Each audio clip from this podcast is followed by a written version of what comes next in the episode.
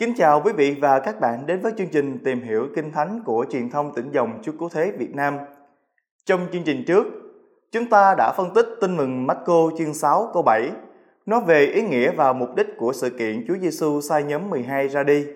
Trong chương trình hôm nay, chúng ta sẽ tìm hiểu phần tiếp theo của trình thuật tin mừng Marco, tức là Marco chương 6 câu 8 đến câu 11, thuộc lại những lời Chúa Giêsu căn dặn nhóm 12 khi Ngài sai họ lên đường. Vị khách mời của chương trình hôm nay vẫn là linh mục Du Xe Nguyễn Thể Hiện dòng Chúa Cứu Thế. Chúng con xin kính chào cha và cảm ơn cha đã tiếp tục nhận lời trong chương trình tìm hiểu Kinh Thánh ngày hôm nay ạ.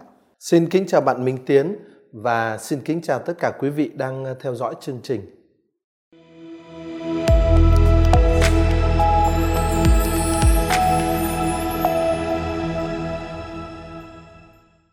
Thưa cha, trong chương trình trước, khi phân tích Marco chương 6 câu 7, cha đã giúp chúng con hiểu rằng mục đích của lần sai đi ở Marco chương 6 chưa phải là để nhóm 12 rao giảng, mà là để các ông được trải nghiệm thực tế. Từ đó học cho biết thế nào là đòi hỏi của việc sống sứ điệp mà Đức Giêsu đang công bố. Trong Marco chương 6 câu 8 đến câu 11, tác giả tin mừng thuật lại những lời Chúa Giêsu căn dặn nhóm 12 trước khi họ lên đường. Tác giả viết: Người truyền cho họ không được mang gì đi đường, trừ cái gậy mà thôi, không bánh, không bị, không tiền đồng dắt lưng, xong được đi dép, nhưng không được mặc hai áo. Người bảo các ông, bất cứ ở đâu, khi anh em đã vào nhà nào, thì cứ ở lại đó cho đến lúc ra đi. Còn nơi nào người ta không đón tiếp và nghe lời anh em, thì khi ra khỏi đó, hãy rủ bụi chân để tỏ ý phản đối họ. Hôm nay chúng con xin cha phân tích những lời căn dặn này của Chúa ạ. À. Vâng, xin ờ, cảm ơn bạn Minh Tiến. Đúng là những lời mà bạn vừa đọc ờ, Marco chương ờ, 6 câu 8 đến câu 11 đó là những lời căn dặn Chúa Giêsu dành cho nhóm 12 khi Ngài sai họ lên đường. Và như bạn có thể thấy đó, những lời căn dặn này quy về hai nội dung. Nội dung thứ nhất là về hành trang, các câu 8 cho đến câu 9 và nội dung thứ hai là về uh, cách hành xử của các môn đệ ở các câu 10 cho đến 11. Vâng thưa cha, đọc các câu 6 đến 8 con nghĩ có vẻ các môn đệ chẳng có hành trang gì đặc biệt khi lên đường, đúng không ạ? À? Đúng như bạn nói. Tác giả Marco ghi là người truyền cho họ không được mang gì đi đường. Chỉ trừ cái gậy mà thôi. Không bánh, không bị, không ờ, tiền đồng dắt lưng. Ờ, nhưng mà được đi dép nhưng không được mặc hai áo. à, những chỉ thị này rất là rõ ràng như chúng ta có thể thấy. Không có bất cứ một thứ gì mang cái dáng dấp của cái cái cái tâm cái cái tâm tính cái não trạng tìm sự bảo đảm dù là sự bảo đảm tối thiểu. Thưa cha, con thấy những chỉ thị của Chúa về hành trang của các môn đệ được trình bày chủ yếu dưới khía cạnh tiêu cực với những chữ không to tướng, không được mang gì, không bánh, không bị, không tiền, không mặc hai áo. Đúng là một loạt những chữ không to tướng và uh, nó tạo cho chúng ta cái cảm giác tiêu cực nhưng mà tôi nghĩ đó thì uh, điểm chính yếu ở đây lại là một thái độ tích cực uh, chúa bảo các môn đệ không được mang gì và như vậy để sống còn thì ờ, các môn đệ sẽ phải hoàn toàn tin tưởng vào thiên chúa và tùy thuộc vào lòng tốt của người khác. À, và vì vậy cho nên họ sẽ chỉ còn một cách thôi ờ, là chấp nhận đón nhận cái sự giúp đỡ và lòng tốt của người khác dù đó là người do thái hay là người ngoại. Họ sẽ không được tự tại ở nơi mình nhưng mà họ hoàn toàn phải tùy thuộc vào tha nhân và như thế họ phải ờ, tin vào cái ờ, sự tồn tại và tin vào cái ờ, giá trị thực sự của tình huynh đệ của tình liên đới giữa người với người họ sẽ cảm thấy mình cần đến người khác hơn là người khác cần đến mình và tôi nghĩ đó chính là cái điểm mà Chúa Giêsu muốn nhấn mạnh trong cái chỉ thị về hành trang này. Vâng, và con nghĩ nếu theo đúng những chỉ thị đó của Đức Giêsu về hành trang thì các môn đệ không cần phải chuẩn bị gì mà chỉ phải làm việc duy nhất là lên đường. Đúng vậy không thưa cha? Đúng vậy. Các môn đệ sẽ không cần phải chuẩn bị gì, không bánh, không bị, không tiền, không ờ, uh, hai áo. Thế thì việc duy nhất mà các ông phải làm là lên đường, là ra đi, đúng như bạn vừa nói. Ờ, thực ra đó thì ờ, điều quan trọng là cái ý nghĩa và cái tinh thần mà các ông phải có và phải nhắm đến khi uh, uh, nói về chuyện hành trang này. Vâng thưa cha, Chúa không cho phép các môn đệ mang theo lương thực. Chi tiết này có thể hiểu được. Tuy nhiên, Ngài cũng không cho họ mang bao bì để đựng những thứ người ta bố thí cho. Tại sao vậy thưa cha?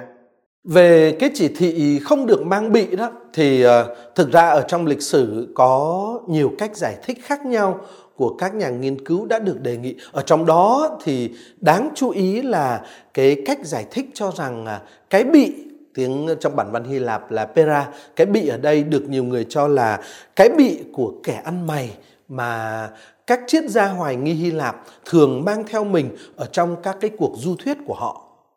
Thế hiểu theo nghĩa này đó thì ờ, có thể hiểu là khi nói khi Chúa Giêsu nói các môn đệ không được mang bị là Chúa đang truyền cho các môn đệ không được hành động như các triết gia hoài nghi đương thời. Ờ, đó là một cách hiểu ờ, hấp dẫn chứ không phải không. Tuy nhiên cái ảnh hưởng của các triết gia uh, hoài nghi ở trong cái bối cảnh do thái thời Đức Giêsu đó thì có vẻ là không chắc chắn. Cho nên ờ, cái cách giải thích mà tôi vừa trình bày đó khó có sức thuyết phục và cũng nhiều người không đồng ý. À, tôi thì tôi nghĩ là chúng ta có thể hiểu uh, một cách đơn giản như bạn vừa nói đó là Chúa không cho phép các môn đệ mang bao bị để đựng những thứ mà người ta bố thí cho và như thế tức là các môn đệ không được bận tâm ngay cả đến cái việc là họ sẽ ăn gì sau một vài tiếng nữa để có thể tiếp tục hành trình à, họ phải chứng tỏ một cái tinh thần tuyệt đối không dính bén đến bất cứ thứ gì. Họ phải tin vào lòng tốt của mọi người chứ không phải chỉ một vài người nào đó. Họ không cần phải mang thứ gì dù là một cái bị nhỏ để đựng chút của bố thí là bởi vì họ tin tưởng và hy vọng là một chút nữa họ gặp người khác họ lại có thể uh, được giúp đỡ thì cái cái tinh thần cái điểm nhấn quan trọng tôi nghĩ là như vậy có một cái tinh thần tuyệt đối không dính bén không tích chữ ờ, và tôi nghĩ hiểu như thế thôi là đủ rồi chứ không nhất thiết phải hiểu theo cái nghĩa là uh, tránh cái cách hành động của các triết gia hoài nghi đương thời. Họ cũng sẽ không mang theo tiền bạc, phải giải thích chỉ thị này như thế nào vậy thưa cha? Chỉ thị của Chúa là không tiền đồng dắt lưng. Như thế tức là các môn đệ sẽ không mang theo tiền bạc. Cho dù chỉ là một ờ, vài đồng tiền ờ, ở dắt lưng. Tức là cái thứ tiền với mệnh giá cực thấp. Cái thứ tiền mà chỉ những người rất nghèo mới mang theo mình ở nơi thắt lưng này. Nói cách khác đó, thì ờ, các môn đệ phải thực sự khó nghèo. Nhưng ờ, vấn đề trước hết không phải là um, họ sống khó nghèo như vậy là để đưa ra một gương mẫu của sự khó nghèo. Vấn đề là họ phải chứng tỏ họ hoàn toàn sống ở trong sự tin tưởng vào lòng tốt của người khác, những người mà họ gặp trên hành trình của họ. À, chúng ta phải chú ý là các môn đệ của Chúa Giêsu nhóm 12 ở đây đó là những người được sinh ra, được lớn lên ở trong cái ý thức hệ và trong các cái nguyên lý phân biệt của Do Thái. À, và uh, vì thế họ đã quen với cái ý tưởng về sự hơn hẳn của người Do Thái so với tất cả các dân tộc khác. Dân của Chúa chọn là phải hơn hẳn các dân khác. Thế thì ừ, đấy là cái não trạng phổ biến của người Do Thái và họ cũng đang có cái não trạng đó ở nơi mình chắc chắn là như vậy. Thế bây giờ Chúa Giêsu ờ, mời gọi họ, yêu cầu họ phải loan truyền một cái sứ điệp đối nghịch lại với cái ờ, ý thức hệ và các cái nguyên lý phân biệt đó của Do Thái.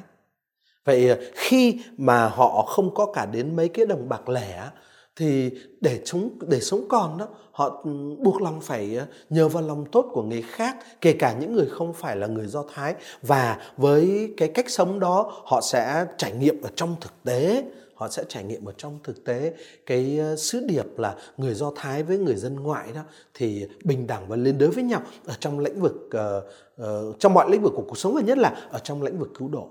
Cái nguyên lý và cái ý thức hệ phân biệt do thái uh, coi người do thái ưu vị hơn đó sẽ um, không hữu dụng thậm chí là sẽ uh, sai lầm ở trong cái cái cái cách hành xử này của các môn đệ. Cho nên cái Chúa Giêsu mới yêu cầu họ là không phải nghèo và không mang cả những đồng tiền nhỏ nhất của người nghèo.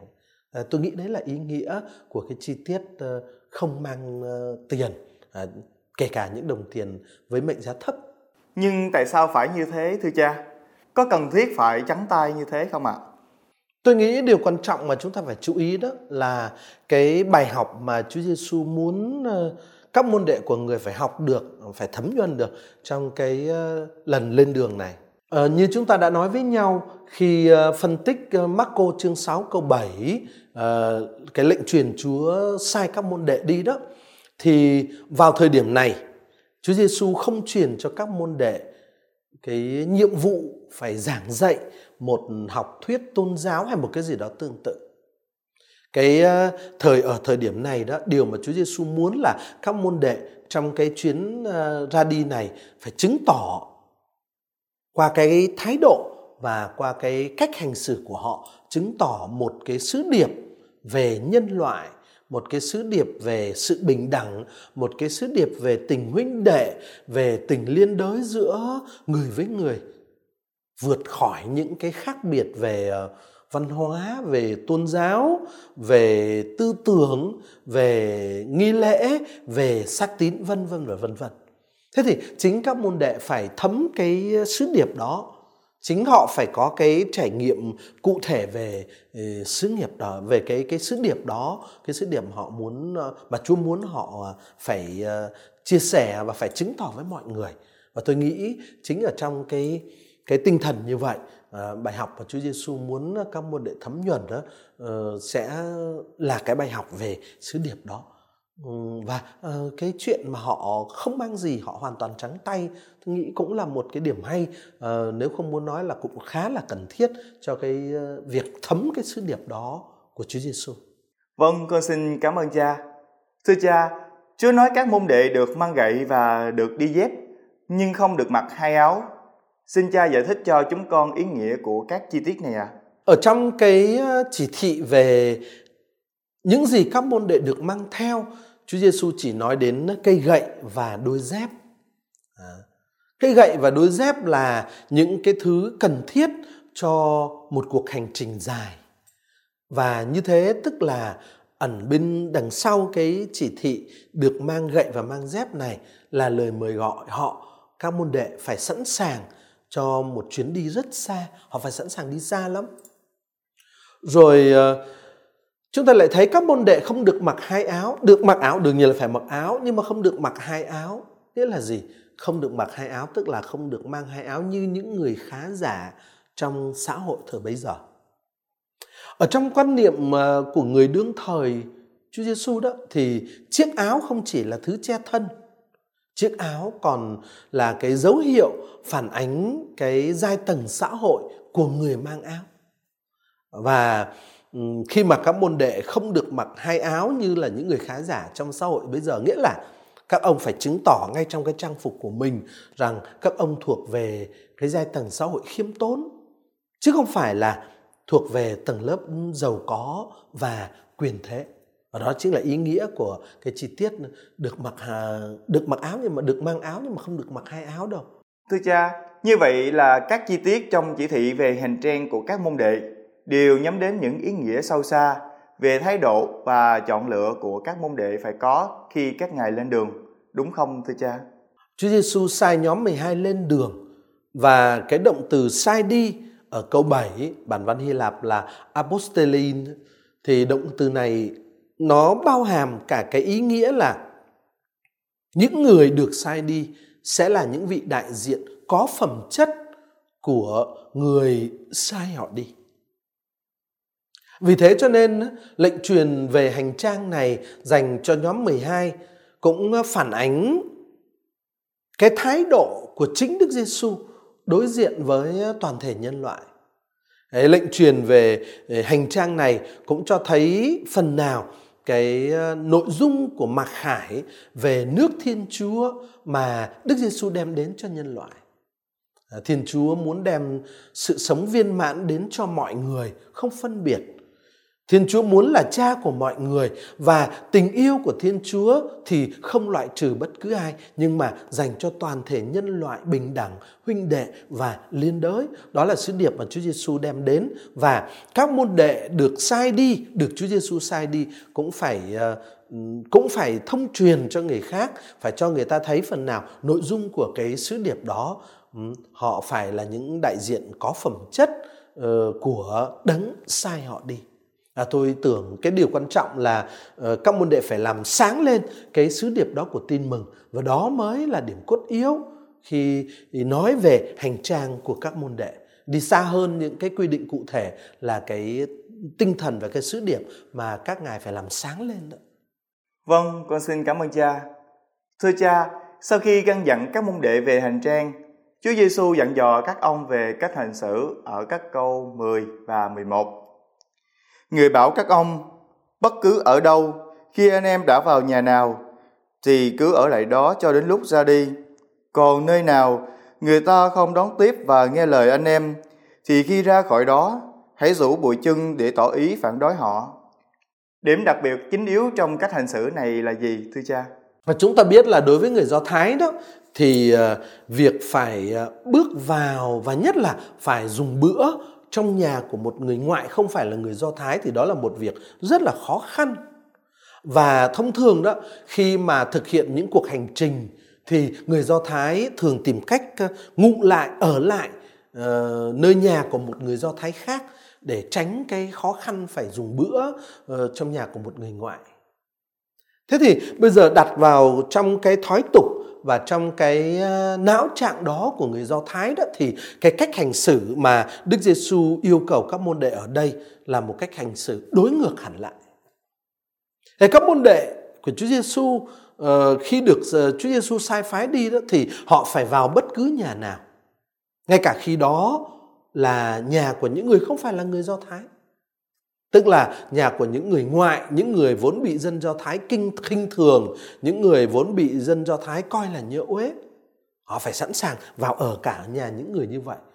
Rồi họ phải ở lại đó rồi, phải tùy thuộc, phải sống tùy thuộc hoàn toàn vào cái sự đón tiếp của những người ờ, dân ngoại đó. À, tất nhiên là những người dân ngoại đó sẽ không tuân thủ những cái quy định của người Do Thái về nghi lễ, về sự sạch dơ. Cho nên á, các môn đệ của Chúa khi ở trong nhà của những người ngoại như vậy thì sẽ không thể tôn trọng các cái quy định sạch dơ, uh, thanh sạch hay nhớ uế theo quan điểm của Do Thái được. Nhất là về phương diện ăn uống. Điều mà các môn đệ phải ờ, chứng tỏ khi uh, thực hiện cái cách hành xử như vậy là cái lý tưởng về một nhân loại đại đồng vượt quá mọi cái ý thức hệ và mọi cái sự phân biệt tôn giáo và văn hóa. Và tôi nghĩ đấy là điều rất là quan trọng. Thưa cha chú bảo bất cứ ở đâu khi anh em đã vào nhà nào thì cứ ở lại đó cho đến lúc ra đi. Như vậy có nghĩa là các môn đệ sẽ chấp nhận mọi sự tiếp đón chứ không tìm cách để có được những nơi chốn mà có điều kiện tốt hơn phải không ạ? À?